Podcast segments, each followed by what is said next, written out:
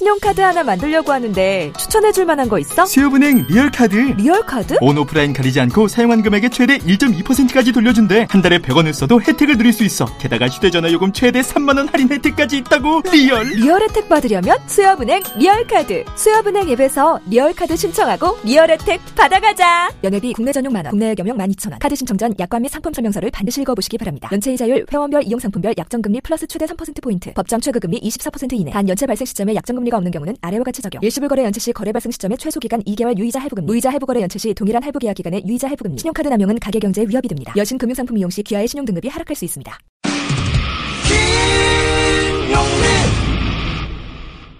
이 프로그램은 개신교 예배 설교 실황이며 원하는 분만 청취하시기 바랍니다.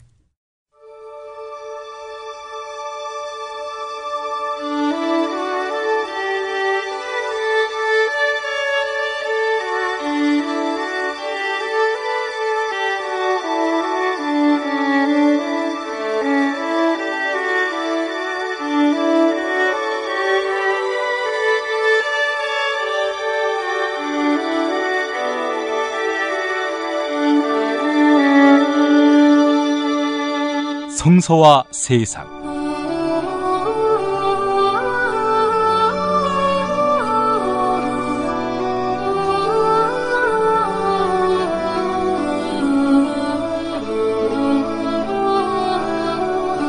벙커원 교회 일요일 예배 실황입니다. 이 시간에는 1월 6일 고난을 이겨내는 법 이 같은 제목으로 전도사 김용민이 설교하겠습니다.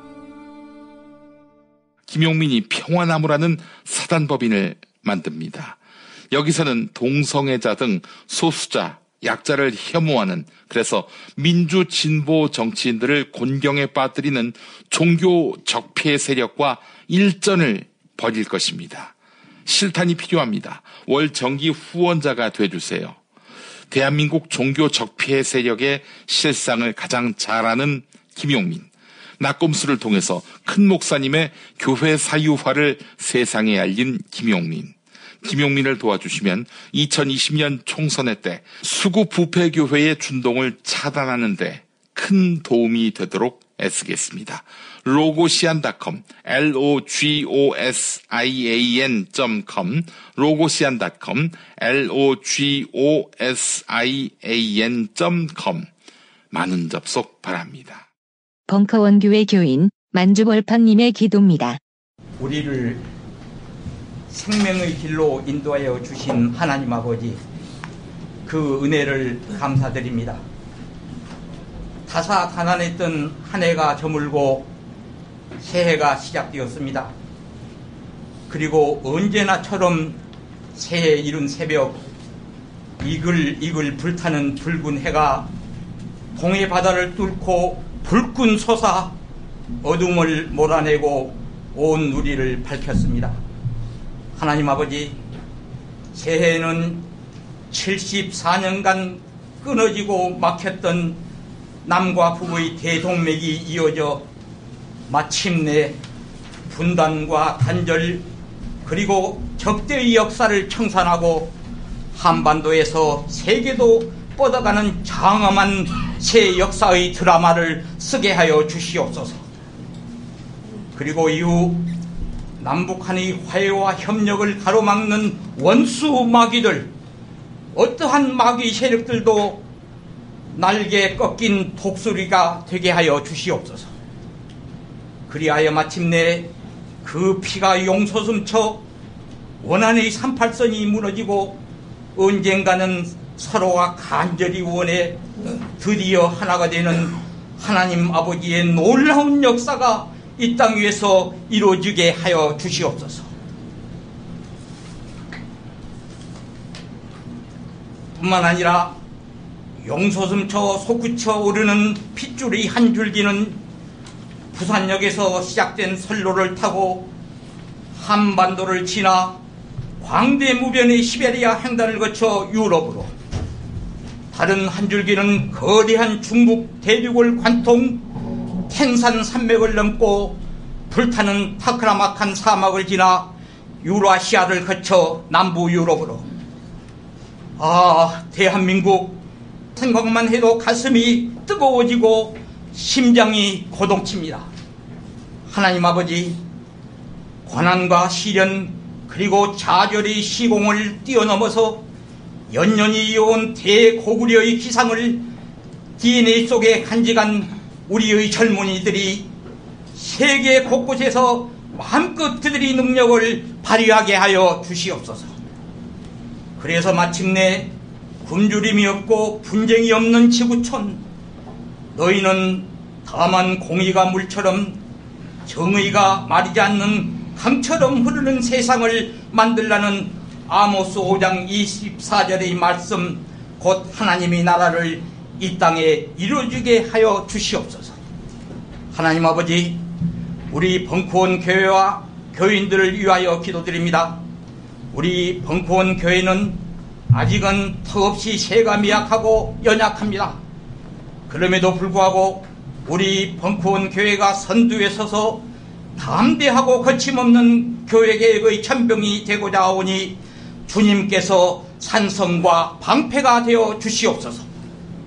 또한 교회 개혁의 일환으로 세계 기독교 범죄 박물관을 건립하고 다가올 통일 시대를 대비하여 맞춤형 통일력군을 양성코자 사단법인 평화나무를 출범시켜 싸우니 국내뿐만 아니라 세계 도처에서 사단법인 평화나무의 역할과 취지에 적극 찬동하여 그 회원으로 가입하고자 하는 회원의 숫자가 폭발적으로 증가하여 마침내 뜻한 바 그 사명을 다할 수 있도록 하게 하여 주시옵고 할렐루야를 소리 높이 외치며 주님의 은혜를 찬양 찬미하게 하여 주시옵소서. 또한 새해를 맞아여 우리 벙커 교회에 소속된 교인들이거나 팟캐스트 또는 유튜브로 벙커원 교회의 예배에 참여하고 계시는 국내 그리고 지구촌 모든 벙커원 교인들과 성원해 주시는 모든 분들에게 물붓듯이 부어주시는 주님의 한없는 은혜와 축복을 내려 주시옵기를 간절히 바랍니다. 지치지 않는 건강 축복을 주시옵고 항산이면 항심 궁핍하지 않는 물질 축복을 또한 허락하여 주시옵소서. 우리들이 간절히 기도할 때 응답받게 하여 주시옵소서.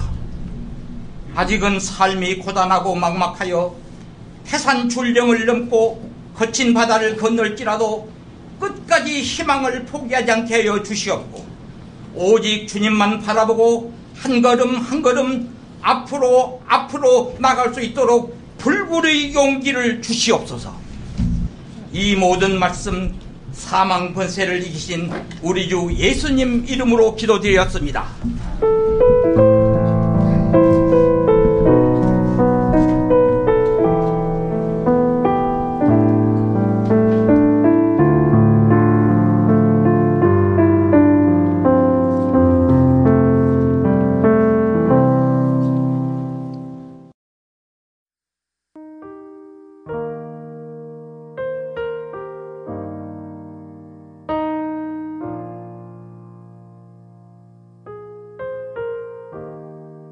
벙커원교회 교인 김은희 님이 성서 봉독합니다.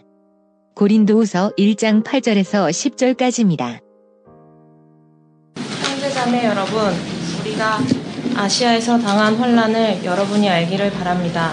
우리는 힘에 겹게 너무 짓눌려서 마침내 살 희망마저 잃을 지경에 이르렀습니다. 우리는 이미 죽음을 선고받은 몸이라고 느꼈습니다. 그렇게 된 것은 우리 자신을 의지하지 않고 죽은 사람을 살리시는 하나님을 의지하게 하기 위함이었습니다. 하나님께서는 이렇게 위험한 죽음의 고비에서 우리를 건져주셨고 지금도 건져주십니다. 또 앞으로도 건져주시리라는 희망을 우리는 하나님께 두었습니다. 아멘.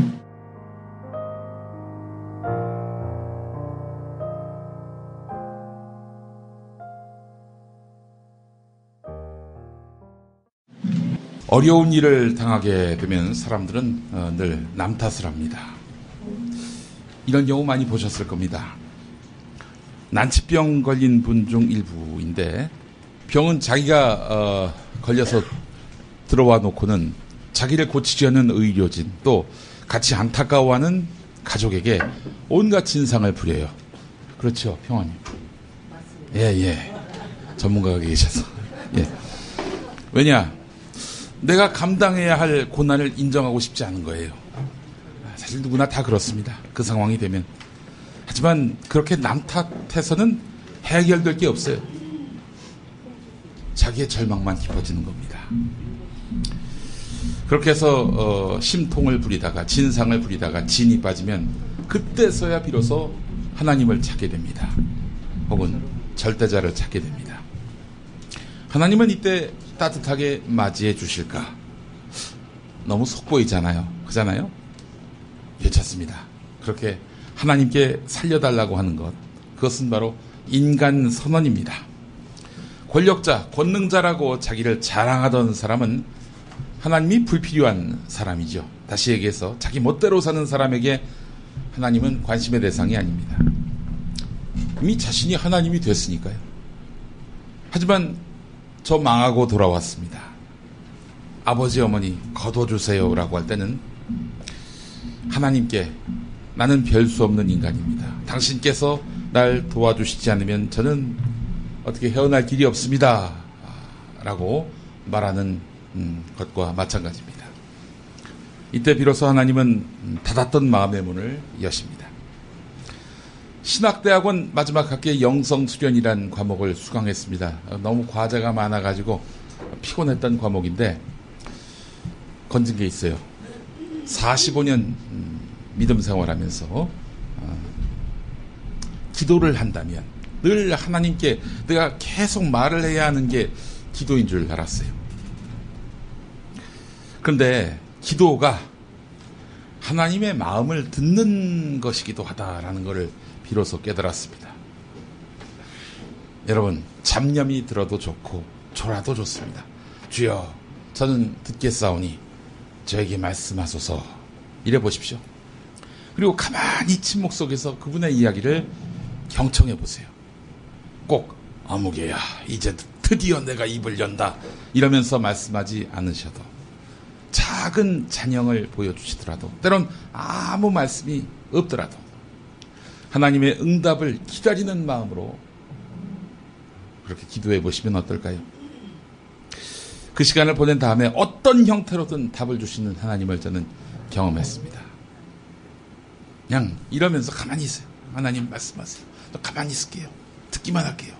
아무 말씀이 없더라도 이러고 그 자세를 유지하시기 바라겠습니다. 그러면 어떤 식으로든 답을 주세요.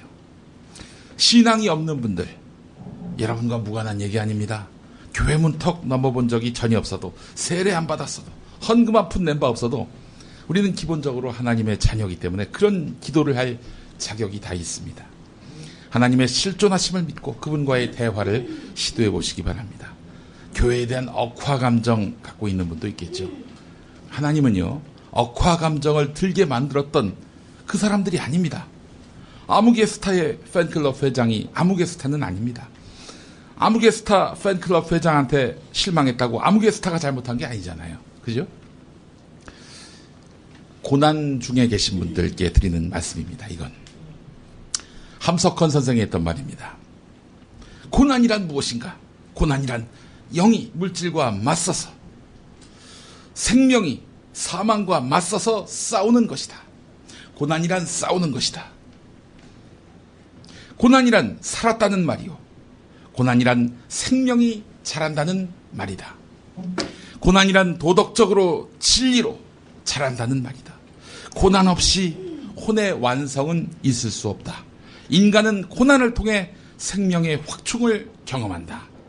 또 고난은 인생과 역사를 하나님의 구원으로 이끈다. 궁핍에 줄여보고서야 아버지를 찾는 버린 자식의 마음을 안다. 고난을 통해서만 생명의 근원인 하나님을 찾을 수 있다. 어떻습니까? 도저히 견딜 수 없는 상황이라고 생각되셔도 한편으로는 아, 이 고난이 나를 성숙하게 만드는구나. 이렇게 생각해 보십시오. 이럴 때 말은 쉽죠. 마음이 복잡해집니다. 왜 하필 나한테 이런 고난이?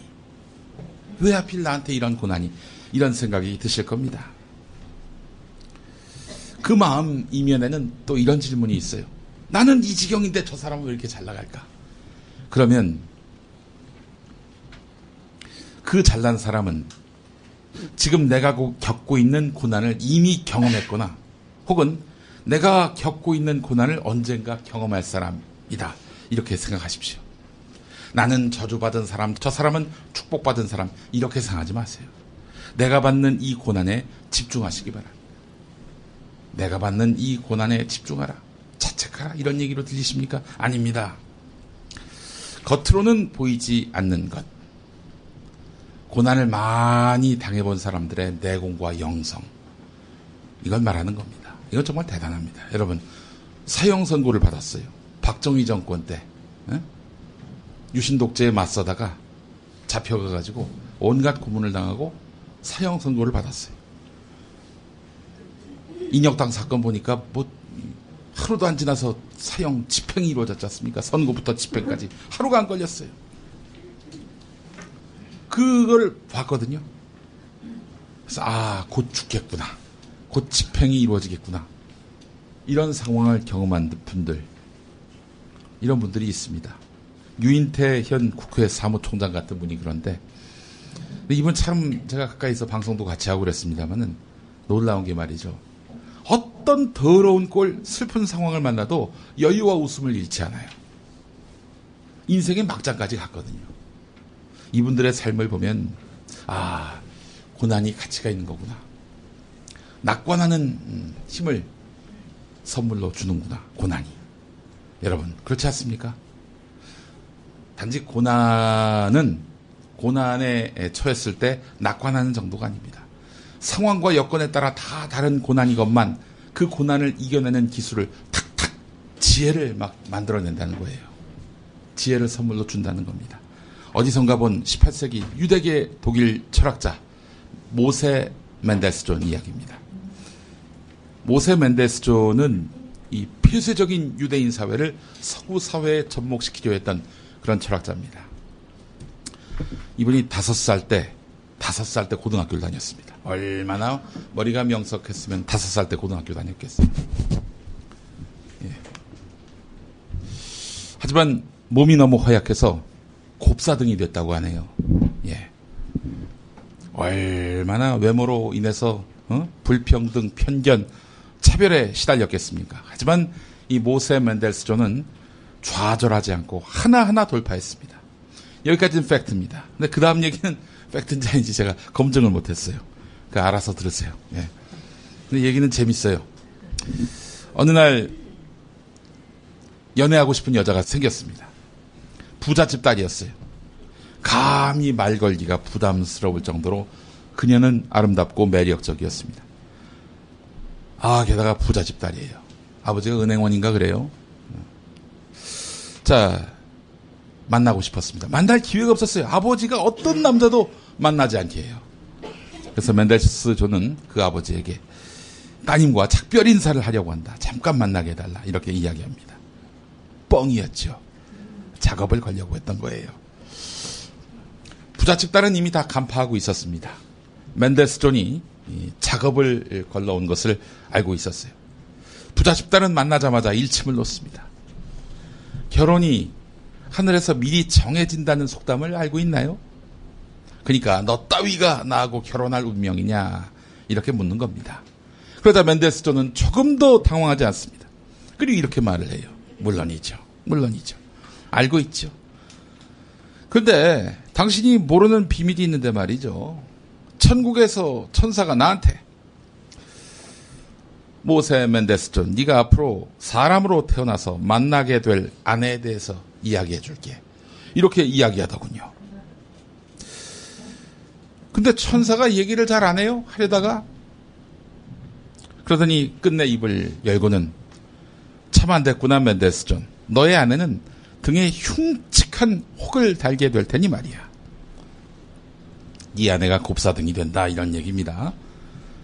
그 말을 듣고 제가 소리쳤어요. 지금 말하고 있는 사람이 멘데스 존입니다. 예. 지금 그 결혼하고 싶은 여성 앞에서 얘기하는 거예요. 그 말을 듣고 내가 소리쳤어요. 안 돼요, 주님, 안 됩니다. 정말 안 됩니다. 그녀가 곱추가 된다면 그녀는 너무나 고통스럽고 살아가기 힘들 거예요. 남들에게 조롱거리가 될 것이고 마음의 상처를 받게 될 것입니다. 안 돼요, 주님. 그 소녀는 아름다운 여인으로 돼야 합니다. 주님, 제가 그녀 대신 혹을 달고 태어나게 해주세요. 그리고 하나님은 나의 간청을 들어주셨습니다. 당신이 그 소녀랍니다. 라는 이야기. 그래서 그 여성은 맨데스존의 아내가 됐다는 이야기인데, 믿거나 말거나, 예. 이제, 하여간 맨데스존이 등급은 사람으로 사는 인생에 대해서 얼마나 많은 고민과 염려를 가졌을까 하는 생각을 해봤습니다. 메데스는 비관하지 않고 그 삶을 기꺼이 받아들이고 나의 운명을 기꺼이 받아들이고 끝내 세상 앞에 당당한 사람으로 거듭날 수 있었던 것입니다. 오늘 본문 말씀은 사도 바울이 고린도 교회에 보낸 두 번째 편지의 첫 대목입니다. 고린도 후서니까 아, 두 번째 편지 이해건이 생각하시죠. 근데 고린도 전서가 첫 번째고 고린도 후서가 두 번째 편지. 사도 바울 생에 고린도 교회에 두 번만 편지를 보냈을까? 아닙니다. 고린도 후서는 네 번째 편지고 고린도 전서는 아마 두 번째 편지인가 그럴 겁니다.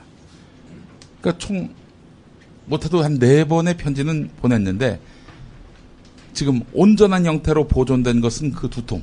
두 번째 편지, 네 번째 편지. 그게 고린도 전서, 고린도 후서가 된 것이죠. 고린도 후서는 지난 송구영신 예배 때 설교 본문이던 갈라디아서처럼 바울이 격정적인 상태에서 쓴 것입니다. 대단히 날 서 있어요. 예. 그래서 매우 논쟁적인 편지라고 보는 것이 타당합니다. 사도 바울의 성격 불같죠. 성격이 비슷하면 항상 싸운다고들 합니다. 형제 자매끼리 싸우는 것도 닮았기 때문에 그런 거 아닐까 하는 생각이 드는데 사도 바울과 사이가 안 좋은 인물 중에는 베드로가 있습니다. 베드로도 보면 바울과 마찬가지로 격정적인 인물입니다. 둘 다 같은 성격일까? 근데 성경을 아주 많이 읽은 분들 중에 인간의 그 심리에 대해서 연구를 많이 하신 음, 그런 경우에 분은 베드로는 다혈질, 바울은 담즙질로 풀이합니다. 다혈질의 특징이 뭔가 즉흥적이고 기분파고 혈기왕성한 사람이고 담즙질의 특징은 똑똑하지만 공격적이고 잔인한 사람인 거죠. 둘 다 갈등을 회피하지 않는다. 뭐 이 점에서는 어, 공통점이 있는 것 같습니다. 어쨌든 둘 다 예수님의 고매한 성품에 현격하게 모자란 그런 사람이라 하겠습니다. 이 사람을 왜 불러서 베드로는 생전 수제자 그리고 승천 후에는 바울을 수제자로 부르셨을까? 모난 사람이기 때문이 아닐까 생각이 됩니다. 두 사람 모두 예수를 만나 거듭난 경우입니다. 자기가 잘나면 이런 사람은 예수님도 감당이 안 됩니다. 허물이 있는 사람이 회개하면 정말 훌륭한 제자가 될 수 있습니다. 그러니까 허물이 있는 것을 탓하면 안 됩니다. 허물이 없는 것을 자랑할 수도 없는 거예요. 그렇습니다. 예수님을 만나면 우리는 바뀔 수 있습니다. 고난을 겪는 사람들 중에는 자신의 성격 탓, 또 인격 탓하는 사람들이 있습니다. 겸손한 것 같죠? 아닙니다. 자기 탓하는 것 같죠? 아닙니다. 자기의 인격으로부터 자기를 떼어내려 하는 것입니다. 나는 원래 괜찮은 사람인데 성격이 엉망이어서 어? 이 모양 이 꼴이 됐다라는 이야기인데 이게 말이 됩니까? 안 되는 말이죠. 이런 분에게 꼭 예수님을 만나라고 이야기하고 싶습니다. 예수님을 만나면 내 모든 모난 성품도 아름다운 삶의 지렛대가 될 수 있기 때문입니다. 보십시오. 바울의 그 이성적이고 추도 면밀함이 그 담즙질 성향이 수많은 그리스도교 공동체, 즉 교회를 만들었지 않습니까? 바울의 그 격정적이고 예민한 그런 품성이 곳곳에서 회개 운동, 성령 운동을 일으킨 힘이 되지 않았습니까? 이 고린도 후서 상황은 사도 바울이 아주 심각하게 공격을 당하는 상황이었습니다. 사도 바울이 자기가 만든 교회의 교인으로부터 비난을 받고 있는 것입니다. 신앙의 후배들인데 어디 감히 선배한테 얼마나 참 어, 참담하겠어요. 자신의 공로와 자신의 노력을 부정당하는 거 아니겠습니까? 자기 자식이 아비나 어미인 나한테 아빠가 엄마가 나한테 해준 게 뭐가 있어요 하면서 덤빈다? 이거 정말 미쳐버릴 노릇인 거죠. 제 자식한테 그래서 어, 아빠와 엄마가 우리한테 해준 게 뭐가 있냐라는 말을 예, 앞으로 안 한다는 약속을 받고 용돈을 주고 있습니다. 정말 자신의 어떤 음, 과거의 공로를 부정당한다는 것은 고난입니다. 고난. 고난도 이런 고난이 없어요. 고린도 교회의 어떤 신자가 바울에게 심하게 모욕을 줬다고 말씀드렸는데 어, 이렇게 바울한테 에, 대놓고 들이받은 사람은 아마도 영지주의자가 아니겠는가라고 판단됩니다. 영지주의자 어떤 사람이냐고 말씀드리면 단언컨대 구원이 이성적인 깨달음이면 된다. 어? 깨달으면 끝이다. 이거예요. 믿음을 실천하기 위해서 자기 전체를 헌신할 필요가 없다. 억압받는 백성, 가난한 이웃을 위해 내 삶을 바친다거나 할 그런 필요가 없다는 이야기입니다. 종교가 일종의 취미 활동인 셈이죠. 어떠한 가르침을 따르는데 자기 생이 바뀌지 않는다면은 즉 하나님과 인간을 위해서 살기로 마음먹지 않는다면 그게 삶으로서 드러나지 않는다면 그런 종교 생활은 무엇 합니까? 이건 뭐 그나마 낫습니다. 깨달음이라도 얻으려고 하는 자세는 그나마 나아요.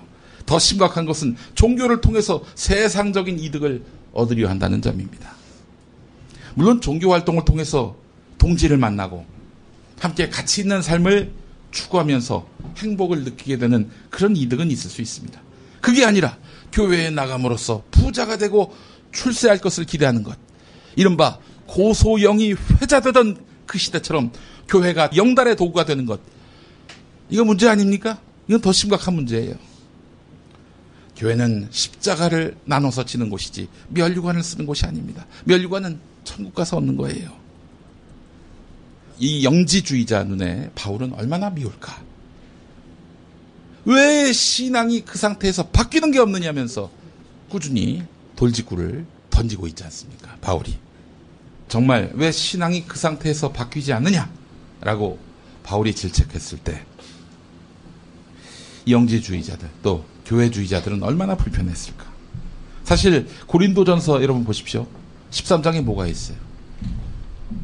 그 키워드가 뭡니까? 13장의 키워드가 사랑이죠. 사랑장이니까. 사랑하라고 합니다. 편가르기, 갈라치기에서 교회에 짱 먹으려고 했던 사람들에게 이 얼마나 열불나는 얘기입니까? 고린도전서 13장이. 바울은 이렇게 공격받았습니다. 너는 과연 예수님의 정통 제자인가? 정통 시사주간지가 있듯이 정통 제자인가? 하는 질문을 받았습니다. 사도행전 9장 21절을 보면은 저 사람은 예수의 이름을 받들어 부르는 자들을 짓밟은 자가 아닌가 하는 정말 불편한 질문이 있습니다. 저 사람은 바로 바울입니다. 아시다시피 바울은 예수 믿는 사람들을 짓밟았던 사람입니다. 너는 과거에 누구를 지지했지. 너는 과거에 누구를 반대했지. 이러면서 상대의 진심과 철학을 평가절하하는 이들이 많이 있습니다. 이러지 말아야 돼요. 사람의 생각이 본드를 붙여놓은 듯 불변할 수 있는 성질의 것입니까? 아니죠. 사람은 끊임없이 바뀝니다. 끊임없이 진화해요. 그런 사람의 속성을 무시하고, 어? 10년 전, 20년 전에 넌 그런 삶을 살았기 때문에 지금도 그럴 거야.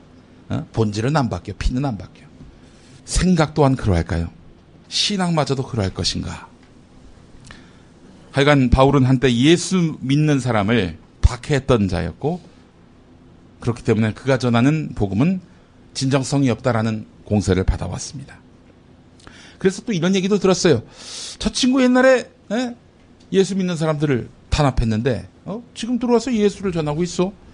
이거 저 그리스도교 공동체를 파괴하기 위해 들어온 고도의 엑스맨이 아니냐.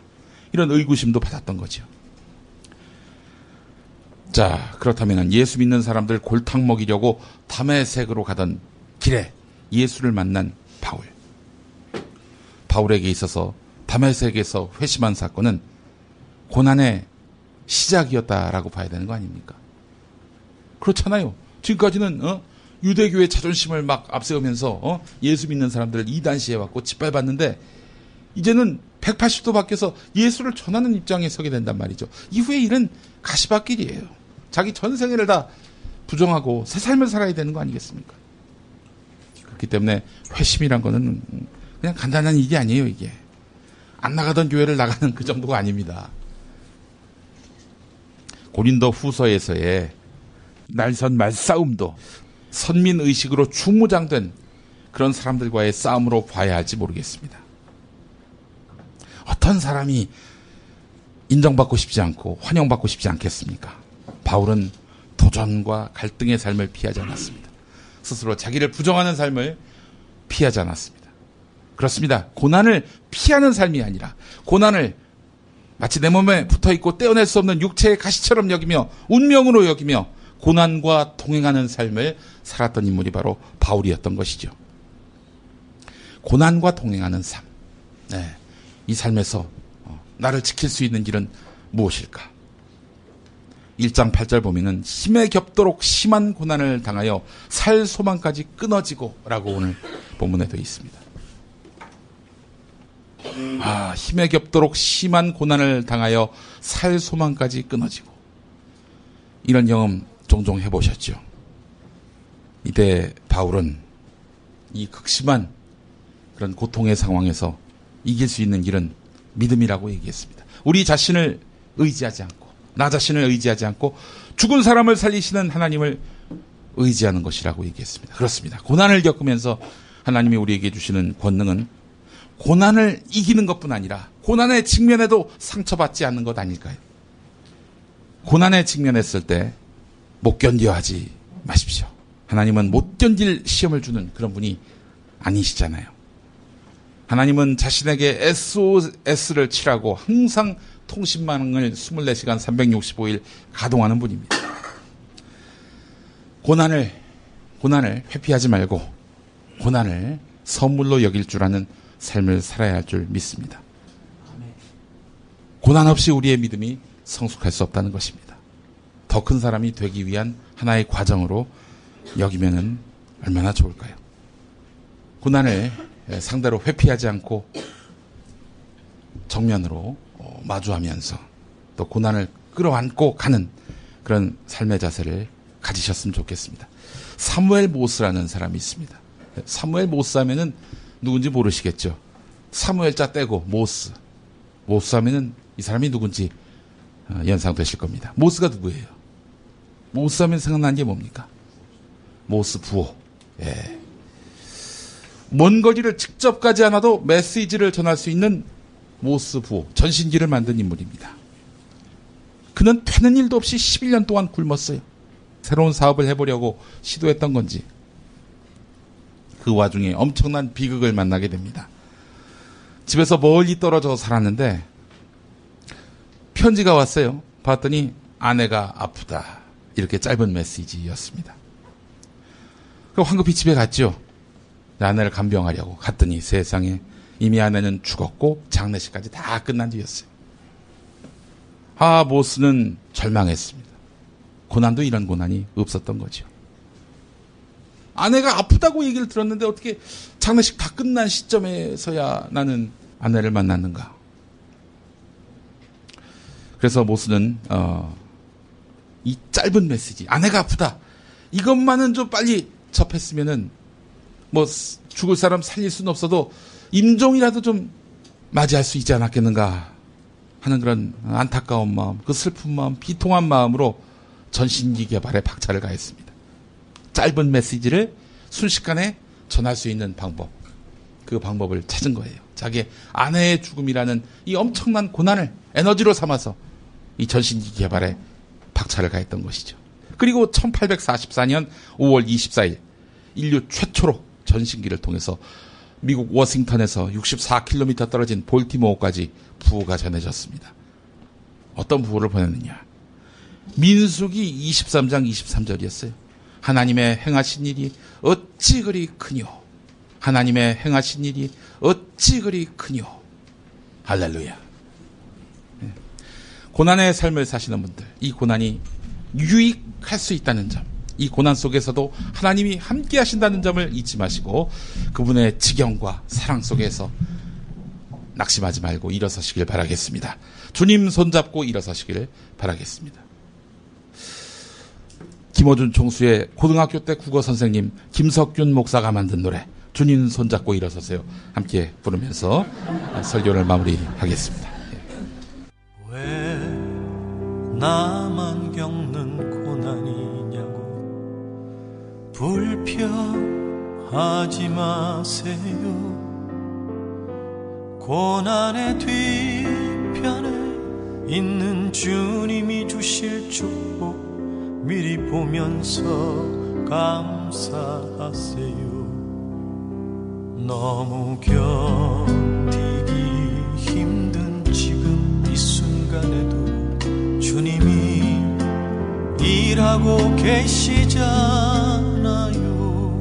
남들은 지쳐 앉아 있을지라도 당신만은 일어서세요. 이런 슬픔 찾아왔는지 원망하지 마세요. 당신이 잃은 것보다 주님께 받은 은혜 더욱 많음에 감사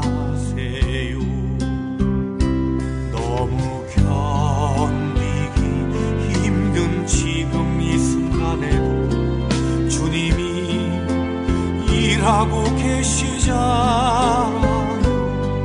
남들은 지쳐 앉아 있을지라도 당신만은 일어서세요.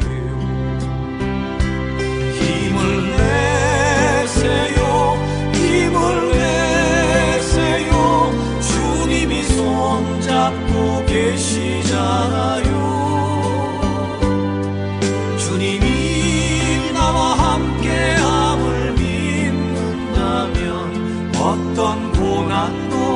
견딜 수 있잖아요.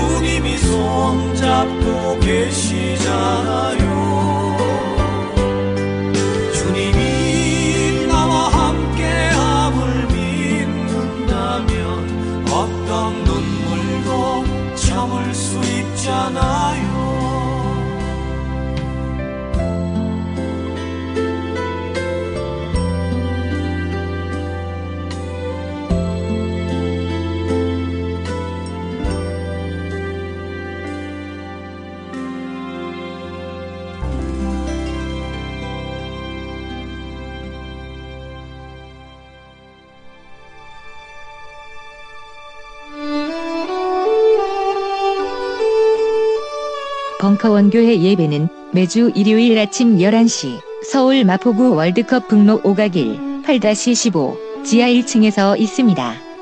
관심 있는 분들의 많은 참여 바랍니다.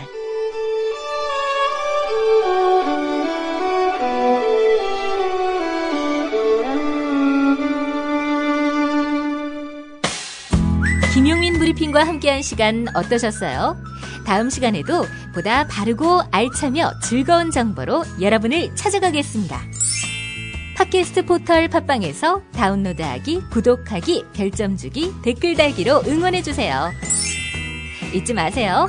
다운로드하기, 구독하기, 별점 주기, 댓글 달기.